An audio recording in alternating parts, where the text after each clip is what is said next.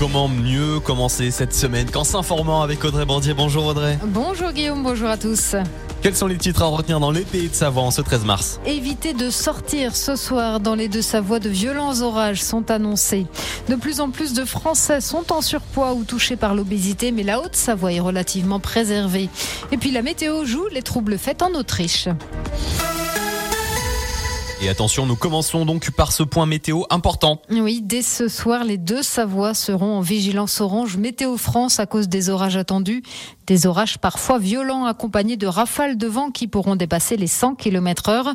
Toute sortie en montagne est à proscrire et éviter tout déplacement non nécessaire. L'alerte sera levée dans la nuit. Même si la réforme des retraites a été approuvée par le Sénat ce week-end, la mobilisation des opposants continue. À la bâtie en Savoie, la centrale hydroélectrique est bloquée depuis une semaine. La production est complètement à l'arrêt.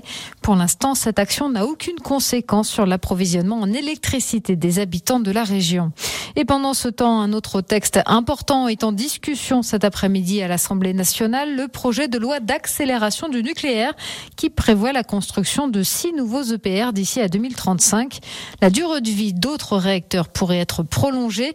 Le texte prévoit aussi de réformer la sûreté nucléaire et de fusionner plusieurs instances chargées de contrôler les installations françaises, une mesure vivement critiquée. Un Français sur deux sont désormais en surpoids. Et parmi eux, 17% sont touchés par l'obésité. C'est ce qu'a révélé l'INSERM, l'Institut national de la santé, le mois dernier.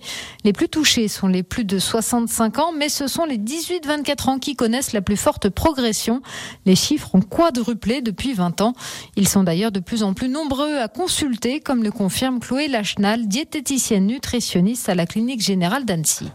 Oui, effectivement, on en voit de plus en plus. Il n'y a jamais que l'alimentation qui va pas. C'est un ensemble de choses qui font qu'il y a cette obésité qui est présente et c'est pour ça qu'on la traite de manière pluridisciplinaire. Il y a les apports d'un côté, il y a les dépenses de l'autre et si la balance est déséquilibrée, il y a prise de poids ou perte de poids. Effectivement, ces âges-là, euh, on voit qu'il y, a des, euh, il y a des pratiques alimentaires qui sont euh, vraiment très particulières avec beaucoup de grignotage et beaucoup de produits très transformés et de moins en moins de cuisine. Ce qu'il faut garder en tête, c'est d'avoir une alimentation qui soit quand même variée, équilibrée, et il faut se faire plaisir, c'est important. Et les régions sont inégalement concernées par ce phénomène. La Haute-Savoie, grâce à son haut niveau de vie, est relativement préservé. Le nord et le nord-est de la France, en revanche, sont les principales touchées. La commune de Sionzier a un nouveau maire. Sandro Pépin a été élu samedi par un conseil municipal extraordinaire auquel ont assisté de nombreux habitants. À 28 ans, celui qui était déjà conseiller municipal succède à son père Stéphane Pépin brutalement disparu fin février. Les militants écologistes de la vallée de l'Arve vont mener une action samedi à Morillon. Alors que la station du Grand Massif inaugurait son nouveau télésiège de Céron, ils ont voulu interpeller les skieurs sur les conséquences environnementales néfastes de l'industrie du ski. Ils ont déplié une banderole sur laquelle on pouvait lire La Compagnie des Alpes artificialise nos montagnes. La météo fait des siennes en Autriche. Oui, l'étape de Freeride World Tour qui était prévue ce lundi à Frindebrunn est reportée à une date ultérieure. La neige est au rendez-vous, mais la visibilité n'était pas assez bonne pour assurer la sécurité des skieurs et des snowboarders.